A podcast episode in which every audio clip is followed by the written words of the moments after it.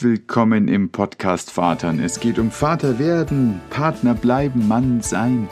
Und das Thema heute ist Selbstfürsorge. Was für ein Laberthema, denkst du womöglich. Aber ich werde dich mitnehmen und du wirst sehen, es hat überhaupt nichts mit Labern zu tun, sondern ganz konkret mit dir und deiner Familie.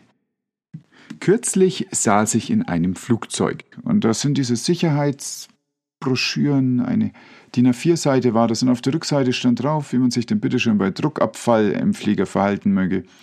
Und dann fallen Masken aus der Decke. Und da stand, gib nicht deinem Kind die Maske. Halt dir selbst die Sauerstoffmaske vors Gesicht.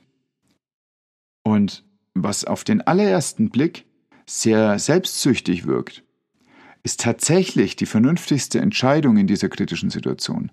Wenn du das nicht tust, dann wirst du in zehn Sekunden weder deinem Kind noch dir selbst eine Sauerstoffmaske vors Gesicht halten können.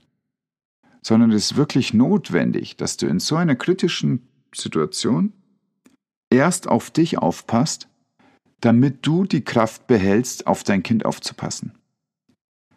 Und dieses Bild wollen wir uns heute ansehen und wollen sehen, was das für uns ganz konkret an Schritten bedeutet. Egoismus ist ja ein ganz kleines bisschen in einem schlechten Licht. Das ist ein Attribut, das keiner von uns gerne hört. Das hängt damit zusammen, dass die Menschen üblicherweise Egoismus und Egozentrik durcheinander bringen. Egozentrik im Flugzeug wäre, aha, alle Masken fallen nur für mich von der Decke. Egoismus hingegen würde bedeuten, welche von den Masken kann ich nehmen, damit ich die übrigen Masken besser verteilen kann auf die anderen? Wie kann ich auf mich acht geben, damit ich noch Kraft habe, den anderen was Gutes zu tun? Das ist ein ganz wichtiger Switch, eine ganz wichtige Veränderung im Kopf.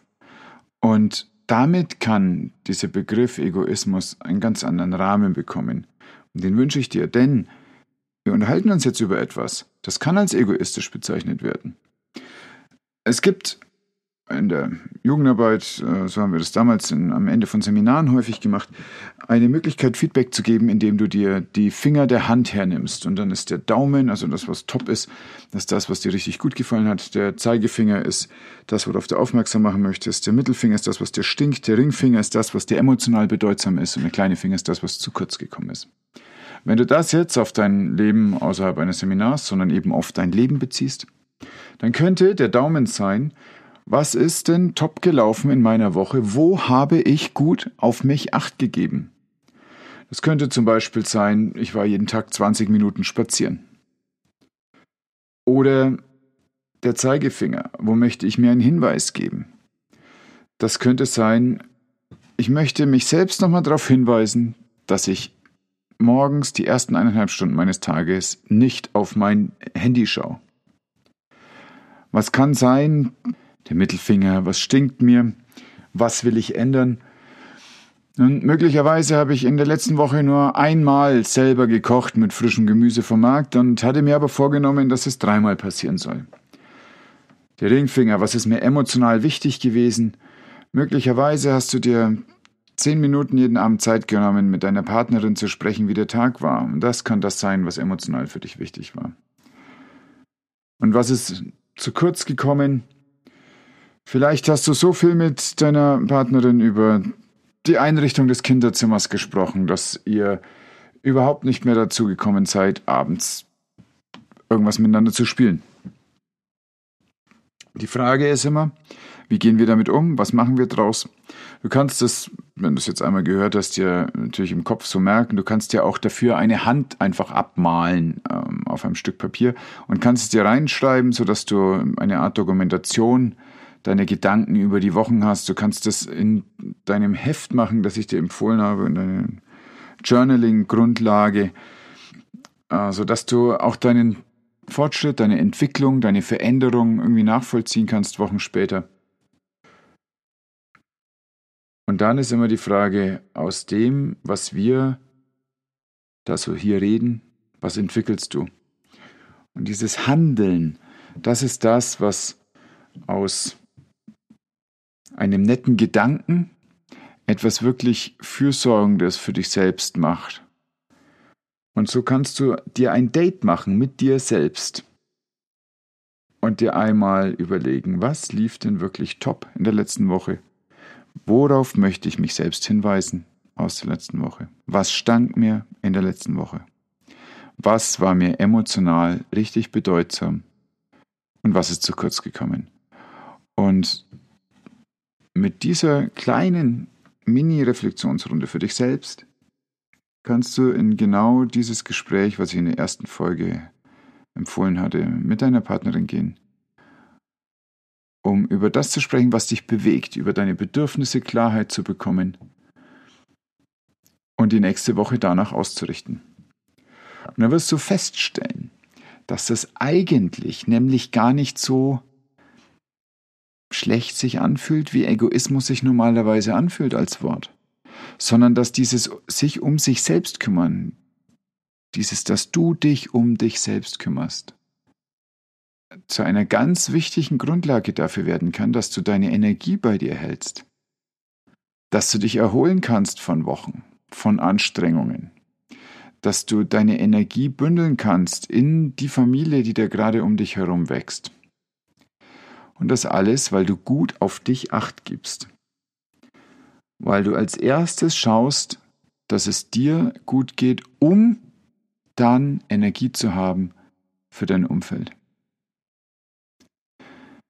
Und achten darauf, dass es dir gut geht, heißt nicht, dass du abends erstmal einen Fernseher anmachst und eine Dose Bier aufmachst. Denn wenn du ganz tief reinschaust, auch wenn du das vielleicht schon als Verhalten hast, dann merkst du, dass dich das im Großen und Ganzen nicht wirklich befriedigt. Dass dich das erschöpft, dass das dein Hirn leer laufen lässt und dass auch wenn du dir das häufig genug sagst, das nicht mehr Wahrheitsgehalt bekommt, aber es wird nicht so sein, dass du nach einem anstrengenden Tag durch einen Fernsehabend ein erfrischtes Hirn bekommst. Das ist nicht, was ich meine mit zuerst auf das achten, was du brauchst. Sondern das kann sein, dass du das in ein paar Versuchen jetzt erstmal rausfinden darfst über die nächsten Wochen und Monate, was denn deine Bedürfnisse sind, was das ist, was gut lief und was das ist, wo du neue Sachen ausprobieren darfst. Und weil du in einer Situation bist, wo es nicht mehr nur um deine Bedürfnisse geht, sondern in Kürze oder vielleicht gerade eben schon ein Kind da ist, was seine Bedürfnisse noch gar nicht so gut artikulieren kann, dich aber in die Verantwortung bringt, über seine Bedürfnisse nachzudenken. Deswegen ist es so bedeutsam, ein Gefühl und ein Gespür für Bedürfnisse zu bekommen und klare Strategien entwickeln zu können, wie Bedürfnisse befriedigt werden. Und so gut wie du mit dir da umgehst, so gut kannst du mit deinen Kindern umgehen. Und so Sensibel, wie du in dich hineinspürst, so sensibel lernst du in deine Kinder hineinzuspüren. Und dabei wünsche ich dir ganz viel Spaß.